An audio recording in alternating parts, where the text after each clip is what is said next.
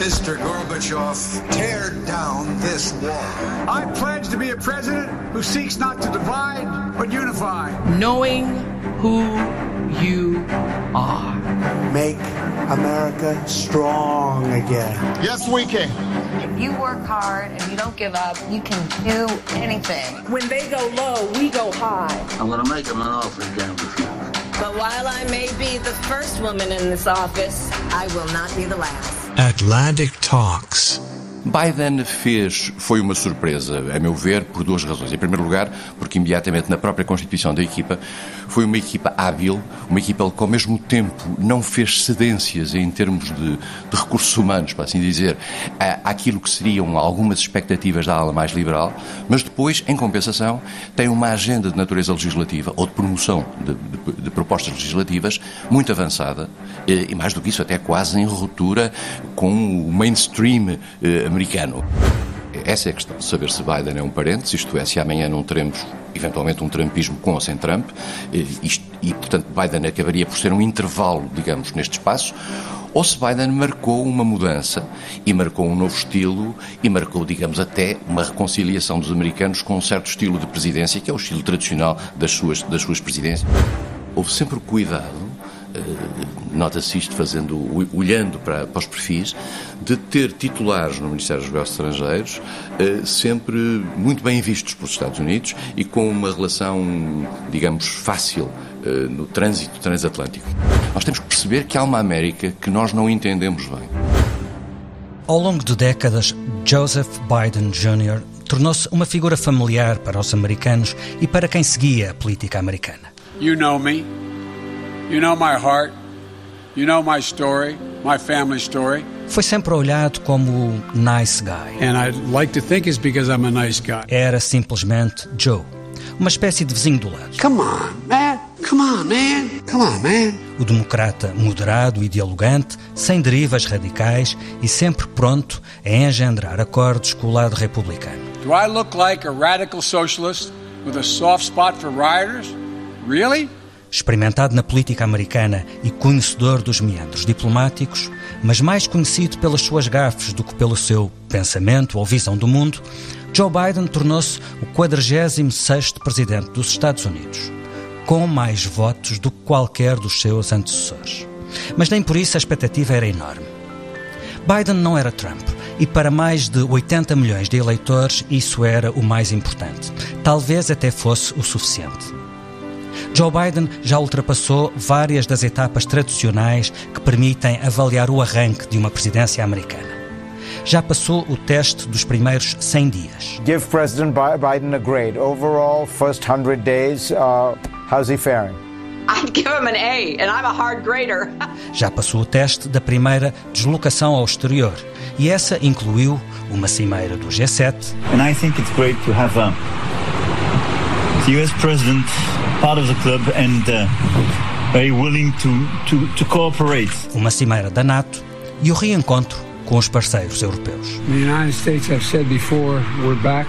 The US is back. And it seems other leaders agree. UK Prime Minister Boris Johnson calling Biden a breath of fresh air. And German Chancellor Angela Merkel saying the president stands for a commitment to partnership that was, quote, missing in recent years. Também já passou o teste da primeira reunião com Vladimir Putin. In a weekend interview, Vladimir Putin laughed at the suggestion that you had called him a killer. Is that still your belief, sir, that he is a killer? O encontro ao vivo e a cores com Xi Jinping, esse não é para já. Talvez na cimeira do G20 no outono, depois do primeiro discurso numa Assembleia Geral da ONU. Pelo que já se viu, o arranque de mandato de Joe Biden pode passar a ser um caso de estudo sobre uma velha máxima. Se em política as altas expectativas podem ser um problema, as baixas expectativas podem ser um seguro de vida. Vamos falar disso com o nosso convidado deste episódio, que tem a vantagem de conhecer bem os meandros da política e da diplomacia. Francisco Seixas da Costa tem 73 anos e uma longa carreira como diplomata que o levou, entre outros postos, a Londres, a Brasília, a Paris. Em 2001 e 2002 foi o embaixador permanente de Portugal junto das Nações Unidas. Estava em Nova Iorque no 11 de setembro. Também foi o representante de Portugal na Organização para a Segurança e Cooperação na Europa e, igualmente, junto da Unesco. Ao longo de seis anos, foi secretário de Estado dos Assuntos Europeus, entre 1995 e 2001, e nesse período acompanhou de perto dossiês como o Tratado de Amsterdão, o Tratado de Nice ou o Acordo de Schengen. Bem-vindo às Atlantic Talk, Sr. Embaixador, obrigado, obrigado por cá estar. Em junho, o senhor escreveu um texto que começava assim: Na constelação dos políticos americanos, Joe Biden nunca foi uma estrela. E nesse texto acaba por concluir que Joe Biden saiu melhor do que a encomenda porque as expectativas eram baixas ou porque ele surpreendeu mesmo pela sua capacidade de ler o momento e de tomar a iniciativa? Primeiro, porque as expectativas eram de facto baixas. Como disse, o perfil dele ao longo uh, dos anos era de um político uh, que procurava fazer pontos com o lado republicano, que tinha uma experiência, não era muito substancial, mas de qualquer forma era vista nos Estados Unidos como importante no quadro internacional e no quadro do diálogo internacional e tinha feito 10 eh, anos eh, com Obama sem um grande relevo, eu diria, no quadro internacional, tendo em conta as tendo em conta que no State Department estavam pessoas como Hillary Clinton ou John Kerry. Ele não teve um espaço para crescer por aí. Dito isto, uh, ele manteve um perfil, como digo, dialogante, não muito pronunciado como figura de pensamento, e a escolha dele eh, dentro do Partido Republicano, do Partido Democrático, como candidato, é manifestamente encontrar alguém capaz de bater Trump. Tão simples como isso.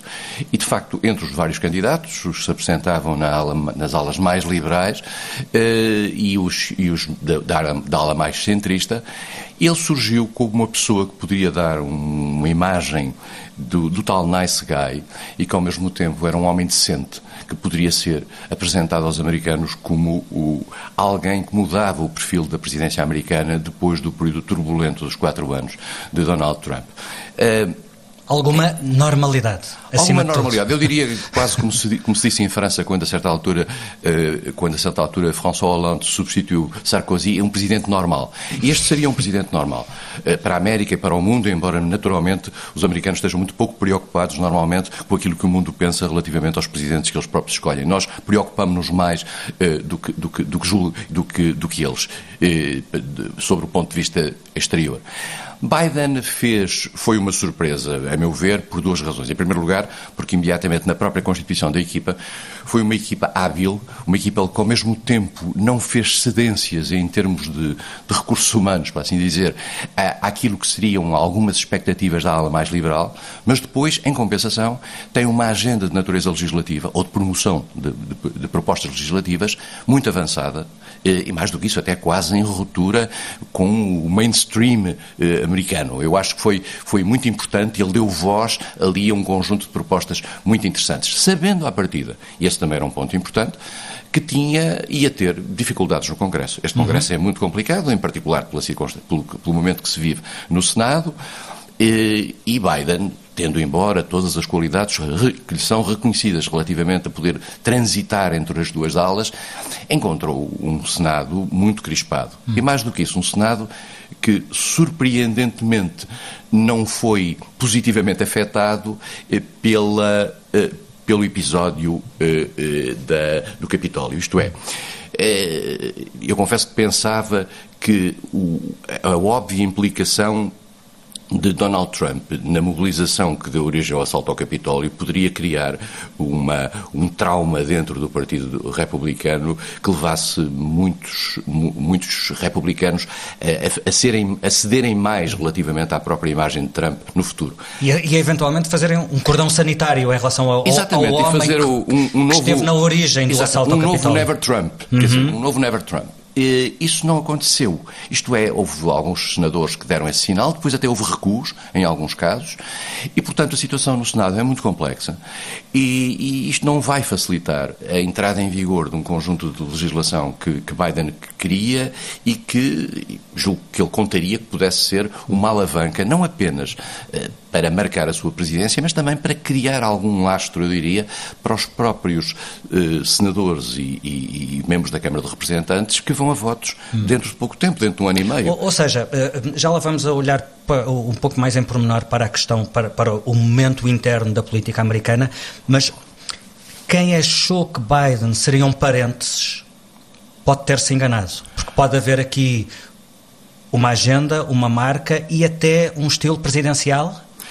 Bom, a, é, a grande questão está em saber, essa é a questão, saber se Biden é um parente, isto é, se amanhã não teremos eventualmente um trumpismo com ou sem Trump, e, e, portanto Biden acabaria por ser um intervalo, digamos, neste espaço, ou se Biden marcou uma mudança e marcou um novo estilo e marcou, digamos, até uma reconciliação dos americanos com um certo estilo de presidência, que é o estilo tradicional das suas, das suas presidências. Essa sua ideia de intervalo tem graça, ou seja, a dúvida é se Trump foi um intervalo na normalidade ou se o Biden é que é um intervalo no novo normal imposto pelo padrão, pelo padrão Trump. Eu, quando olho para os 70 milhões de votos que, que Trump teve, eh, pergunto-me onde é que eles estão e onde é que eles estarão no futuro. Eh, são 70 milhões, não é brincadeira. É o derrotado com mais é votos da história. com mais votos da história das eleições americanas. 70 milhões de votos em circunstâncias normais garantiriam uma eleição. É tão simples como isso. E quando nós vemos que 30% dos eleitores, dos eleitores uh, que, que, votaram republicano, que votaram uh, Trump, ainda acreditam que Trump volta ao poder no ano 2021, isto é uma sondagem recente e credível, é impressionante. Portanto, nós temos que perceber que há uma América que nós não entendemos bem. Eu devo confessar que toda a minha vida vivi com esta, com esta preocupação de olhar para os Estados Unidos com a modéstia de pensar que nós não podemos lê-la sob os olhos europeus, sistematicamente. E a América e, não é a costa leste, não é Nova Iorque, e, não é nem sequer é a costa leste. Havia, havia, um dia um, um, guia americano que dizia, uma, que lá à abertura dizia, nós, os, nós temos a ideia, quando chegamos aos Estados Unidos, eh, que Nova Iorque eh, ou a costa leste são uma espécie de, de, de, de, de princípio de prolongamento da Europa. É, Ora bem, o que é que acontece? Não, peço desculpa, que são exatamente o princípio dos Estados Unidos. Aquilo é os Estados Unidos. Ora, os americanos olham para Nova Iorque como já sendo uma, uma espécie de Europa. Uhum. Quer dizer, e portanto, há aqui, nós temos que perceber que há uma, há, uma, há uma América, como todos nós sabemos, que está muito para além daquilo que é a própria imagem, por exemplo, que os mídias refletem e que nós temos aqui, através da CNN, da leitura do New York Times, etc., nós temos que perceber que há uma outra América. Essa América está ali. E se não, se não a entendermos, não entendemos, não entendemos os Estados Unidos no plano interno. E, e Biden é manifestamente alguém que percebeu muito rapidamente, em primeiro lugar, que tinha que, no, no, plano interno, dar medidas fortes no sentido de segurar também o seu eleitorado, porque há aqui um problema dentro do eleitorado democrático que ele tem que, jogar, que, ele tem que defender e, e, e, cuja unidade, ou relativa unidade, ele tem que manter. E, e para isso a, a aposta legislativa e, a, e o programa legislativo mas depois, em relação ao exterior, eu devo dizer que acho que Biden fez uh, uns, um, uns, primeiros meses uh, brilhantes. Por uma razão. Uh, acho que deu os sinais todos. eu acho que havia dentro dos Estados Unidos e dentro dos setores do State, do, do State Department, por exemplo, bastante incómodo relativamente àquela relação estranha de uh, Donald Trump com a Rússia. Uhum. Uh, Biden foi nisso muito duro nessa matéria. Com a China fez exatamente aquilo que recomendava a agenda uh, de, de, de, ligação uhum. democrática republicana. Disse exatamente o que tinha a dizer. É interessante porque durante muito tempo temesse eh, que os estragos provocados por Donald Trump pudessem ser irreversíveis. Um, isso seria assim, sobretudo, se ele conseguisse um segundo mandato, o, o que não aconteceu, mas em todo o caso a pergunta mantém-se se Trump deixou uh, danos irreversíveis. E, e eu, eu talvez colocasse esta, dividisse esta pergunta em duas, no plano interno e no plano externo. Um, o Sr. Embaixador já falou do plano interno pode haver uma irreversibilidade nessa fratura entre os dois lados, uh, house divided, não é? Como diziam os pais fundadores, uh, da incapacidade de compromisso, aquela política tribal motivada pelo ódio em relação ao outro lado. Desse ponto de vista, pode, pode haver um antes e depois de Trump que talvez não se consiga voltar a serzir? Eu devo dizer que, pelas análises que tenho visto, uh, Nunca se esteve numa situação, mesmo em momentos complexos, e estamos a lembrar-nos dos tempos do Watergate, estamos a lembrar-nos, olha, até do segundo mandato de, de, de, Obama, que foi muito complexo no relacionamento com o Senado, eh, nomeadamente sobre o Obamacare e tudo isso. Nós nunca estivemos num tempo tão divididos e, mais do que isto, tão ideologicamente divididos. É que é, é, é muito estranho ver esta América de, de representantes tão ideologicamente marcada. Ideológica do ponto de vista mais extremado. Mais extremado, mais extremado. When it comes to political views, a recent study found that 94% of Democrats now stand to the left of the median Republican in office, and 92% of Republicans stand to the right of the median Democrat. The share of Americans who are consistently conservative or consistently liberal has more than doubled over the last two decades. The center? There is no center. Today, half of Republicans recently polled say they hate Democrats, and nearly that many Democrats say they hate Republicans. That should worry you. E é de facto saber se isto é, é passível de reconversão. Há um Tem um palpite? Tudo isto depende, a meu ver, da agenda económica, isto é, da capacidade dessa agenda económica ter um efeito imediato sobre os americanos. Os americanos, como é sabido, essa, agenda económica é a questão central. O ter emprego, o ter confiança, o, o, o, ter, o ter a capacidade rápida de perceber que se está a ganhar dinheiro e que se, e que está, e que está a arranjar uma. e que está a melhorar a qualidade de vida, muda rapidamente os americanos. Nós disso, nisso os americanos são muito diferentes de nós. E como têm pelo, pelo, desmantelamento que tem sistemática da, das estruturas de, de, do Estado Social, como tem a capacidade, nesses momentos, de dar esse salto, com a crueldade que isso tem na, na, no, do outro lado, eh, nós temos que ver, temos que medir muito rapidamente aquilo que são os efeitos de, das medidas de, Trump, de, de, Biden no plano económico e no plano da recuperação do país. Algumas já se estão a ver, eh, mas enfim, já até com alguma inflação, inflação junta, mas veremos só a prazo, eu diria que de, de, eh, de um ano é que poderemos ter isto mais claro. Mas no fim do dia, it's the economist stupid. Mas no fim do dia, é o the economist stupid. É. Então, vamos olhar para os estragos irreversíveis ou não de, do, do consulado Trump do ponto de vista externo. O Joe Biden tem uma frase de assinatura. America is back. O America is back de Biden já se sobrepôs ao America First de Donald Trump? Eu acho que sim, com algumas reticências e desconfianças por parte de alguns aliados. Uh, eu devo confessar que achei que o trauma provocado por Trump nos aliados europeus foi foi maior do que aquilo que seria normal. Aquilo que se vive, a desconfiança que se vive em países como a Alemanha, eh, em particular, mas também a França, relativamente, será que de facto a América tradicional voltou ou será que isto é um interlúdio eh, que estamos todos a gozar? Uh... Essa desconfiança, desculpa interrompê-lo, não é só uh, ao nível do, do, das chefias de governo e das chefias de Estado. Os cidadãos, as sondagens dizem isso, sim, os cidadãos europeus não, ainda não refizeram a sua imagem uh, da América, porque ainda, ainda estão também nessa expectativa de perceber será que daqui a uns anos eles voltam a escolher um, outro Trump qualquer, não é? E há outros que estarão ainda na, com uma dúvida, eu diria quase existencial, que são os asiáticos, que são os parceiros asiáticos dos Estados Unidos, que têm ali uma China a crescer e, eh, e, e, que, e, que, a olham de forma adversarial e para quem é absolutamente essencial ter uns Estados Unidos confiáveis e, garantidos no futuro.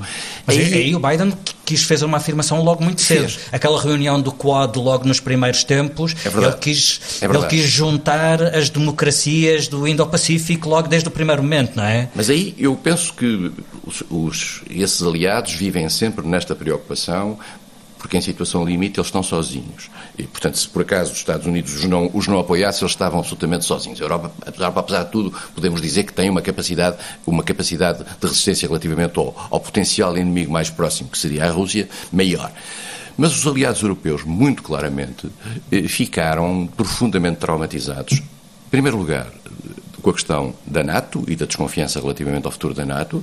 Aí também devo dizer que Macron também não ajudou, ao dizer que a, que a NATO estava num estado de morte cerebral. Uh, mas depois, uh, também relativamente, por exemplo, ao ataque profundo às instituições europeias que o apoio que Trump deu ao Brexit foi, representou. Há aqui um ponto muito interessante na, na, na, na situação europeia que, em, que, em que Biden é claramente um aliado, que é a questão da Irlanda e da relação com o Reino Unido.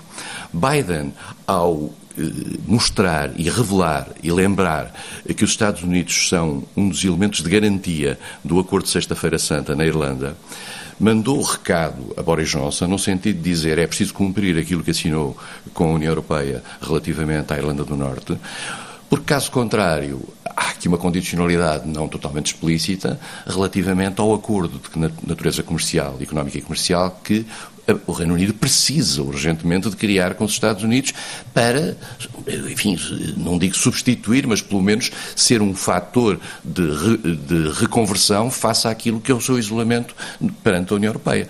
E, portanto, Biden aí é um aliado, é um aliado. Eh, este, este périplo europeu que referiu tem um aspecto muito interessante, na minha opinião. Biden desenhou muito bem porque ao mesmo tempo juntou os aliados, os amigos dentro do G7, eh, o, não deixando de, de, de, passar a mão pela, pela, pelo Reino Unido, sublinhando o caráter da special relationship, mas ao mesmo tempo depois chegou ao pé de Putin e acabou por ser uma espécie de voz, de porta-voz de tudo aquilo com quem se tinha encontrado. E isto deu a Biden, desde já e, e, e, por, um, por, e por algum tempo, claramente a marca do líder ocidental. Uhum. Que, que Trump tinha perdido. Talvez essa seja a melhor tradução da ideia da America is back. A América está de volta enquanto líder do mundo livre, para usar o, para usar o chavão pós, pós Segunda Guerra Mundial. Mas eu gostei também da frase da, da representante permanente dos Estados Unidos eh, na, nas Nações Unidas, e esta também é, é uma, é uma frente que não nos é indiferente, eh, ao dizer que o multilateralismo is back. Uhum, Isto uhum. é muito interessante, porque nós sabemos que os Estados Unidos têm uma concepção do multilateralismo, por vezes um pouco à la carte. E, e, portanto, quando lhes dá jeito ou quando não lhes dá jeito. Dito isto, é muito importante como sinal eh, para o eixo central daquilo que é o, o mundo multilateral, que são as Nações Unidas, e mais do que isso, todo o complexo de agências e das políticas que decorrem dessas agências para certos dossiês mundiais, é muito importante que os Estados Unidos mostrem aí um, um papel, um papel, eh, uma atitude positiva. Isso pode ser de facto bom para uma, um tempo novo para António Guterres. Hum. Um, esta uh, uh, incursão do Joe Biden na Europa foi muito 360 graus, como, como, como referiu. Aliás, uh, marcam o momento dos Estados Unidos estarem de volta ao clube, para usar a expressão do, a expressão do Macron, uh, e, e, ajudou a focar as atenções da China, nomeadamente as atenções da NATO, o que é, o que é uma novidade importante. Uh, mas para além da retórica diplomática, o Biden pôs, tentando traduzir a, a expressão inglesa, pôs, o dinheiro onde estavam as palavras, porque também veio com a ideia, se a, se a China acena com os milhões em investimentos em infraestruturas da nova Rota da Seda, os Estados Unidos também vêm a jogo e dizem também estamos preparados para trabalhar com, em infraestruturas, para investir em infraestruturas, em infraestruturas na Europa e fazer, eh, não deixar a China sozinha no tabuleiro. É, é? é, verdade, só que a China tem uma vantagem nesse aspecto, é que sendo a economia que é, é dirigida pelo Estado e a economia americana eh, será muito difícil mobilizar os milhões. Eu, eu estes milhões que aparecem, lembra-se logo no início da, da, da, da, presidência Trump, havia também um, largos milhões para, para, para infraestruturas que depois desapareceram. Internos, sim, dentro internos, do país internos, que não aconteceu. Que não sim, aconteceu. Sim aconteceram. Estes muitos milhões normalmente são, são um bocadinho wishful thinking e, portanto, há aqui uma, vontade por isto, há uma vontade de responder claramente à China e à nova Rota da Seda e, e já teve, aliás, uma resposta positiva por parte, por exemplo, da Itália, que uhum. disse que ia repensar o relacionamento com a China nessa matéria. Eh, eu acho que há uma consciência cada vez maior do caráter, do caráter adversarial da China e mais do que isso, da circunstância da subida da China no quadro mundial poder subverter até as ordens de valores. Eu diria mesmo até as ordens de valores em matéria do respeito pela democracia e da prevalência da democracia como uma finalidade última para a qual, eh, digamos, o bem converge. Hum. Eh, se uma grande potência mundial assumir ela própria uma, uma postura e uma doutrina autoritária com sucesso, no plano internacional, nós arriscamos a ver aquilo que foi todo o percurso desde o final da Segunda Guerra Mundial até agora, posto em causa porque há uma ordem alternativa com valores diferentes, por exemplo, ligados à eficácia, ligados à uhum. rapidez e, aliás, E aí há uma coincidência de fatores nos últimos anos que é absolutamente extraordinária. Um, a ascensão da China, desse ponto de vista, a pandemia que vem acentuar essa ascensão da China, aquele fascínio do presidente Trump por líderes autoritários e também aí dar algum endorsement a, a modelos autoritários. E, e, e, é interessante, e isso acontece quando na Europa também começamos a ver uma certa reversão democrática, uma série de países é europeus onde as instituições democráticas simplesmente não, não, não funcionam. E se pensarmos nisso tudo, a China coloca muitos desafios a essa ordem mundial uh, pós-Segunda Guerra Mundial e pós-Guerra Fria, do, do, porque contraria aquela ideia de que a democracia liberal e os mercados livres dão mais garantias em relação à eficácia económica. Exatamente. A China, neste momento, está a demonstrar que consegue recuperar melhor da pandemia, tendo a economia, tendo aquele modelo híbrido, mas, de qualquer forma, com, com planos quinquenais, economia claramente centralizada uh, uh, e até garante alguma liberdade económica, mas sem garantir qualquer liberdade política. Exatamente. E, e lembra-se, por exemplo, uh, o papel que a China teve em Davos, quando Xi Jinping parecia, digamos, o grande promotor internacional do comércio internacional. Por isso mesmo que diz. It is true that economic globalization has created new problems. But this is no justification to write off economic globalization altogether.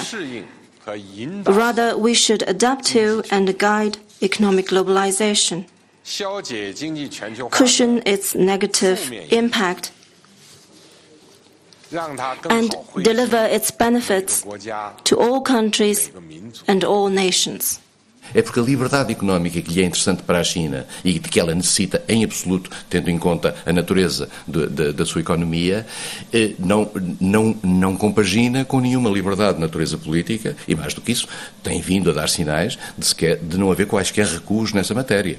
Eh, aliás, pelo contrário. Pelo contrário. Que eu digo Hong Kong. O, o, que se passa, o que se passa em Hong Kong. Mas eh, eu ainda há dias estava a ouvir um líder de Hong Kong ligado à China em que dizia nós não temos necessariamente que seguir o vosso modelo, se o nosso modelo de eficácia tem vantagens relativamente à vida das populações, pois então será uma alternativa àquilo que era o modelo de, de, de democracia liberal que a Europa e os Estados Unidos andaram durante muitos anos a propagar pelo mundo. Isto é altamente perigoso, porque põe em causa digamos, próprio, a própria dinâmica que, que, a nós nos parecia imparável de que todos estávamos a caminhar para um modelo democrático, de, embora de, de, natureza diferente, mas eh, isto é terrível eh, e por isso mesmo Joe Biden tem também na sua agenda a questão da Cimeira das Democracias. Eu devo dizer que não tenho sobre essa Cimeira das Democracias. Bem, nesse caso, às vezes há alguma visão muito peculiar do, do daquilo do, do, que se entende por democracias. É isso mesmo, eu não sei Os Estados é Unidos não se importam quem, quem, de, de lidar é... com autocracias quando lhes convém. Quem é que vai. Exatamente, nós temos aquela expressão que não podemos utilizar uh, relativamente a um ditador latino-americano que, que, foi utilizado por presidentes americanos. Os Estados Unidos têm, têm isso e têm isso ciclicamente, em ciclos diferentes na história, eh, democráticos ou republicanos, em termos quando os últimos interesses americanos estão em jogo, os Estados Unidos aliam-se ao diabo eh, nessa matéria. E, portanto, vimos isso na Guerra Fria, eh, em particular, mas vemos-lo pontualmente aqui ou ali, eh, quando os interesses americanos estão, estão, em, estão em jogo. O que me parece é que esta Cimeira das Democracias que Biden procura convocar e para a qual a Europa seguramente estará interessada, levanta depois o problema de saber qual é a zona cinzenta e onde é que ficamos e, e saber qual é, quais são aqueles que ficam fora e os que ficam dentro desta mesma ordem. Eh, eu não sei se um debate desta, desta natureza, que eu acho que é saudável por um lado, não é profundamente divisivo e criador de uma espécie de uma nova Guerra Fria por outro. Tenho muitas dúvidas relativamente a isso, mas enfim, acho que não podemos fugir a este debate, até porque o desafio da China é, é de facto importante, do ponto de vista até, digamos, das ideias e do, e do conceito de um modelo alternativo. Hum. É, mas a questão é que se a ideia de Biden é um realinhamento das democracias para responder à China, mas também à Rússia, por exemplo, há logo, de, logo, logo a partir um problema na Europa, é porque os parceiros europeus não estão todos dispostos a olhar para essas ameaças com os olhos americanos. Quer num caso, uh, quer noutro. Quer num caso, quer noutro, precisamente. Por exemplo, a Alemanha, os interesses da Alemanha na China, onde é que colocarão a Alemanha nesta. Perante a necessidade de tomar um lado de forma absolutamente inequívoca. Vamos ver também que Alemanha é que vamos que ter. Que Alemanha é que vamos ter a partir de outubro. E, e, e, e, isso vai determinar, um, vai determinar tudo. Dito isto, é verdade que dentro da Europa os parceiros estão muito divididos relativamente uh, ao discurso e à prática uh, americana face à China uh, e divididos na maneira como embora eles próprios reconheçam que a China apresenta uh, dificuldades na, que, que afetam a própria relação global da Europa com a China, há várias Europas a olhar para a China. Uh, e essas várias Europas, muita, a China ao longo destes anos criou várias dependências uh, e interesses uh, e mais do que isso promoveu aquilo que foi a, a, deslocação de investimentos europeus na China que hoje são altamente vantajosos para, para, para os consumidores europeus e para, e para os negócios europeus. E portanto isso é uma, é uma questão que vai estar aí. Na questão da Rússia... Eu, dei, o caso, eu dei o caso da Alemanha porque seria, seria demasiado fácil dar o caso de, de, democracias europeias duvidosas. E, portanto, o caso da Alemanha, não, é, particularmente, Alemanha é particularmente importante, porque é a maior economia da Europa, é uma democracia com pergaminhos absolutamente inquestionáveis, uma democracia absolutamente funcional e, e, e, e sem, e sem mácula, e, porém olha para a China não necessariamente do ponto de vista de Washington. E, e... também olha para a Rússia de uma forma um pouco diferente. A história do Nord Stream 2, do, gaso, do, uhum, do gasoduto, é outro aspecto. Quer dizer, estes países são países. Nós, nós uh, criámos uma ordem mundial, particularmente a partir, a partir do final da Guerra Fria, no sentido de expandir uh, as trocas comerciais e, os, e, e a inter-relação de natureza económica. Isto tem um preço, que é a criação de mútuas dependências. E essas dependências depois têm um preço político relativamente às rupturas. E, portanto, não é fácil uh, pôr a Europa em ruptura com a China quando a Europa criou uma imensa dependência face à China. Uh, a China foi uma espantosa oportunidade, como a Europa está a ser uma espantosa oportunidade para a China. E a mesma coisa em relação a alguns, a alguns países europeus em relação à Rússia. Sim, mas no caso da Rússia, como a Rússia tem uma economia que nem sequer está hoje já nas 10 maiores economias do mundo, a, a dependência da questão energética é, fundamental, é um elemento de natureza fundamental. Nós, a história da Rússia é mais complexa, eu diria quase psicologicamente, tendo em conta que há um conjunto de países europeus que estão hoje na União Europeia, que estão na NATO, que têm um traumatismo forte na relação com Moscovo e que olham, aliás, para Moscovo como se Moscovo continuasse a ser, digamos, a chefia de uma, de uma, de uma potência adversarial como foi a União Soviética. E, no fundo, Putin, ao longo, neste, neste seu quarto ciclo, uh, houve um disfarçado, que era o ciclo Medvedev, mas neste seu quarto ciclo também não tem dado razões para as pessoas ficarem mais, menos preocupadas. Eh, porque a evolução interna russa eh, parece irreversível, e aliás parece irreversível no sentido de um autoritarismo maior e no sentido de um, de modelo uh, democrático muito pouco fiável e praticamente de continuidade progressiva. De certa forma, cumprindo a sua história. Cumprindo a sua história, mas há um ponto também muito interessante, é que cada vez que há uma pressão europeia sobre a Rússia, ou americana sobre a Rússia, Putin encontra razões na sua própria opinião pública para se sentir reforçado. Há um sentimento de cerco dentro da, da Rússia, que, que, que foi que, que, tem a ver com a humilhação da Guerra Fria, tem a ver com, a, com o tempo, com, com, depois com, com o alargamento da NATO uh, e até às portas de Moscovo, com a circunstância de, durante a guerra contra o terrorismo, ter havido um avanço americano grande uh, em áreas próximas da Rússia, como foi o Uzbequistão, como foi o Quirguistão, etc. E tudo isso significa que os Estados Unidos cercaram a Rússia. Esta é, esta é a narrativa interna que Putin vende. E, portanto, neste orgulho nacional, Putin tem, apesar de tudo, algumas armas. Não tem as armas económicas, mas tem as armas propriamente ditas. E, e não é por acaso que o diálogo americano, independentemente da, da firmeza da, de Biden, deixa abertas as portas eh, para um diálogo sobre as questões nucleares e sobre a questão das armas convencionais. E, e isso é muito importante. Agora, este, do encontro de Biden, de Biden com Putin tem um elemento, a meu ver, muito interessante, que é, em primeiro lugar, trazer Putin para o debate sobre a, a cibersegurança e sobre a ciberguerra, mas mais do que isso, eu acho que isto não foi suficientemente salientado, é que Biden ameaça com uma retaliação.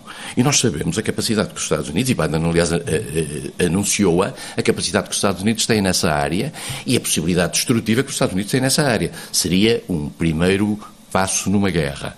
Eh, mas agora, se permite voltar a Biden, eu diria que Putin terá reconhecido em Biden um parceiro um pouco ao nível daquilo que a União Soviética tinha do lado de cá eh, durante a Guerra Fria. Isto é, previsível, com as palavras com as palavras ditas e sabendo definir as red lines. The bottom line is I told President Putin that we need to have some basic rules of the road that we can all abide by. E isso é bom para toda a gente. Eu acho que é bom para toda a gente. Eu acho que o período que se criou após a Segunda Guerra, após a Guerra Fria, e em particular o período que se criou no período Trump, é um período de indecisão e de um período de, de não saber até onde pode ir. Eu acho que a Rússia percebeu perfeitamente que há umas red lines da NATO que não pode passar, estou-me a lembrar dos países bálticos, etc., mas testou a NATO na Geórgia, testou a NATO na Ucrânia, eh, testou até os Estados Unidos na, na, na Síria. Uh, há aqui um elemento de, de, tentar perceber até onde é que se pode ir, porque tendo em conta, porque a Rússia sabe sempre que a NATO não é uma, não é uma entidade agressiva. Uh, a NATO é uma entidade puramente defensiva. Uh, nós hoje temos um problema com a Rússia, que é um problema em que eu acho que, que, a, que, a, situação é mais perigosa, às vezes, em alguns momentos, do que ao tempo da Guerra Fria vou, e da União Soviética. Eu vou explicar porquê.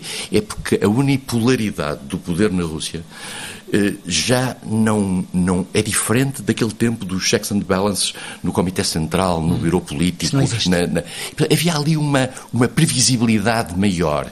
Nós entramos num período complicado. Se um dia Putin tem má informação relativamente a algo, pode dar um passo que pode ser depois irreversível relativamente a uma reação dos Estados Unidos ou da NATO. E, portanto, estamos num período, eu diria, mais complexo e mais tenso nessa matéria e acho que não é mau para Putin saber receber do, do, do lado americano o, linhas concretas para, para, para, para, ser, para tentar as coisas mais previsíveis. Ele, aliás, disse-o. Ele fez um elogio quase a Biden, no sentido de dizer que estava ali a trabalhar com um político profissional, uhum. uh, quase antiga. Uh, e, e, para a Europa também é importante ter recebido este conforto do regresso do, do, do, dos Estados Unidos ao clube, quando sabemos que uh, não é, não é possível pensar a segurança e defesa europeia sem o Reino Unido. Ou seja, o, o que existir será aquilo que a Europa tem com os Estados Unidos e com a NATO, e não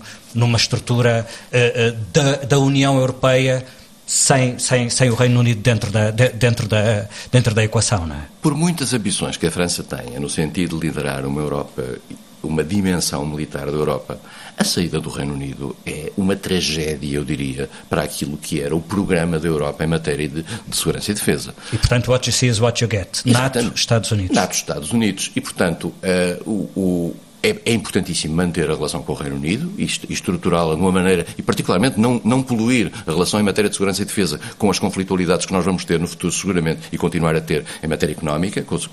E, por outro lado, com os Estados Unidos temos de ter uma relação de segurança, mas ao mesmo tempo também uma relação de diálogo. E por isso mesmo vai ser importante perceber em que medida é que a chamada autonomia estratégica europeia será possível, digamos, sem ferir aquilo que é o que está a parecer ser, mais uma vez, a liderança americana neste projeto.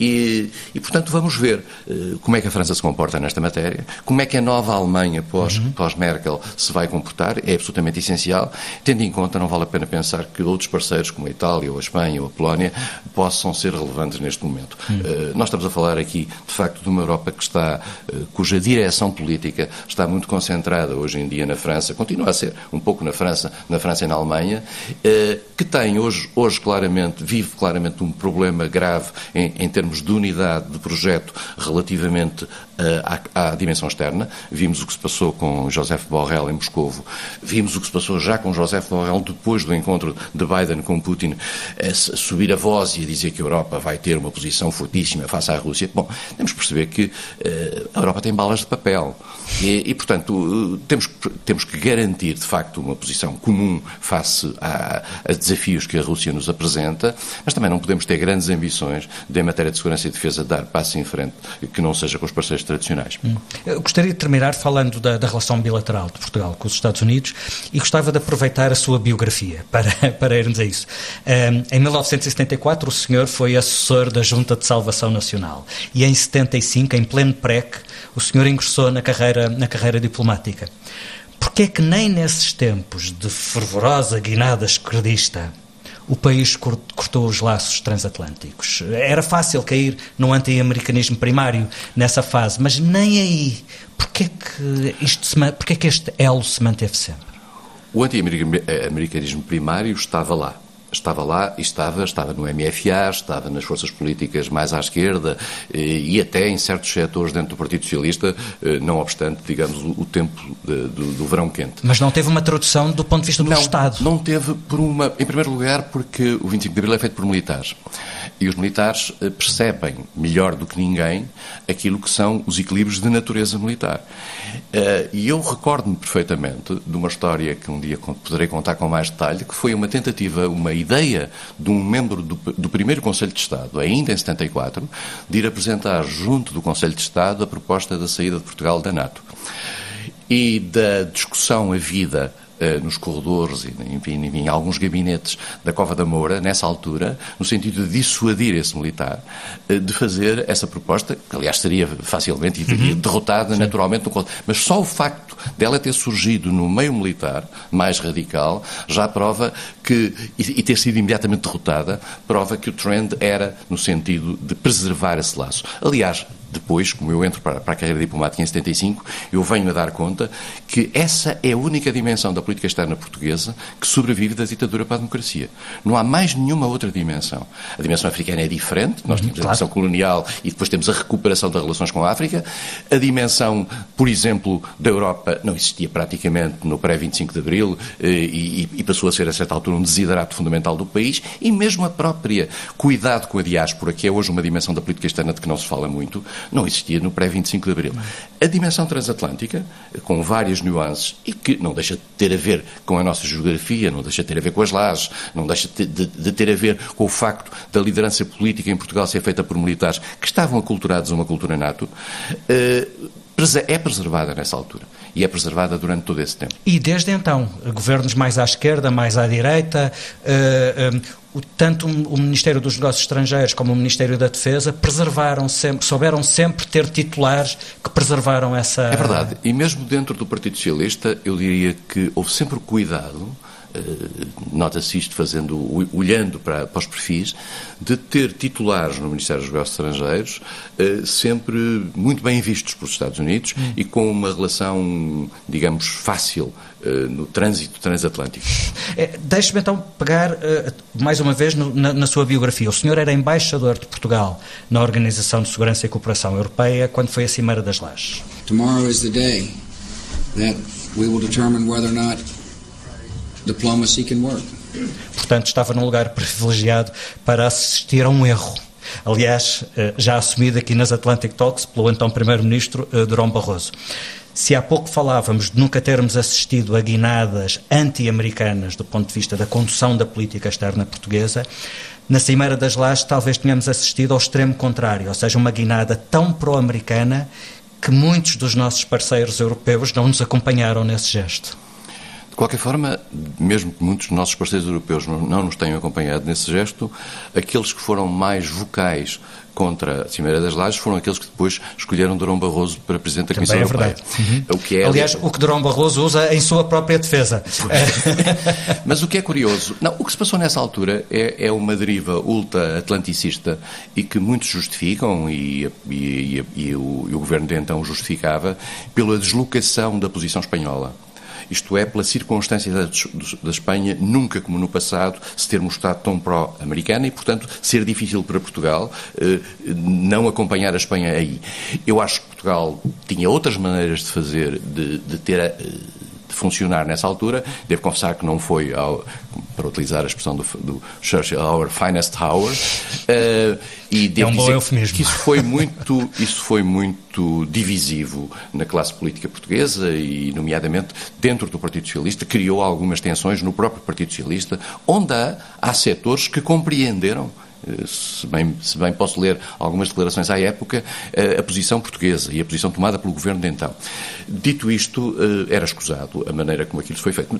Mas devo dizer-lhe uma coisa, olhando para este para todo este percurso ao longo destes, destes 40 e tal anos, nós verificamos que os, as nuances em matéria de política externa, nomeadamente no tocante aos Estados Unidos, são ínfimas. Uh, tivemos sempre, eu diria, eu diria mesmo, é mais turbulenta a relação com os Estados Unidos no pré-25 de Abril do que no pós-25 de Abril. Se pensarmos dos tempos de Salazar com, com, com, os vários governos americanos, de Caetano com os vários governos americanos, uh, houve sempre uma, uma tensão com Washington muito mais forte do que aquela que se verificou pós-25 de Abril, passado o tempo de Carlucci e, e o momento do, do verão quente. Muito bem, no final destas conversas eu proponho sempre ao, aos nossos convidados um jogo de escolhas e, portanto, vou-lhe dar uma série de opções e, eh, relacionadas com os Estados Unidos e vou pedir-lhe que escolha uma. Martin Scorsese ou Francis Ford Coppola? Uau, é difícil, mas Scorsese. Harlem ou Downtown Manhattan? Downtown Manhattan. New York Times ou Washington Post? É difícil, mas eu ainda sou. Ainda me lembro do Watergate, o Washington Post. Uh, Deixe-me puxar pela sua costela mais gourmet. Os Estados Unidos não são exatamente conhecidos pela, pela, pela alta cozinha, mas enfim, lobster rolls ou chicken wings? A lobster rolls. Miles, Miles Davis ou John Coltrane? Miles Davis. Muito bem, ficamos por aqui. Obrigado, Francisco Seixas da Costa, pela sua disponibilidade. Muito obrigado. Atlantic Talks é um podcast da FLAD, Fundação Luso-Americana para o Desenvolvimento. A produção áudio é do Paulo Castanheiro. Eu sou Felipe Santos Costa. O nosso próximo convidado vem dizer-nos, entre outras coisas, isto. Há de facto uma tendência, hum, uma tendência para desfazer algumas das uh, chamadas grandes reformas dos anos 80, mas isso não, penso que não é uma tendência tão recente como, como muita gente julga. Uh, que de facto isso, isso, tem ganho, isso tem ganho muita proeminência agora com a, com a, crise pandémica, porque isto de facto foi uma crise que penso que todos, por mais liberais que sejam, percebemos que sem, uh, sem, uma, sem uma entidade coordenadora que, que, que coordene determinadas coisas como confinamentos, etc., não, não conseguiríamos ter saído da. Quer dizer, nós ainda não saímos, mas a coisa podia ter corrido muito pior do que de facto correu. Mas eu acho que isto é uma tendência que, que já, já se sente um pouco, principalmente desde a crise financeira de 2008. Até lá, Miles Davis.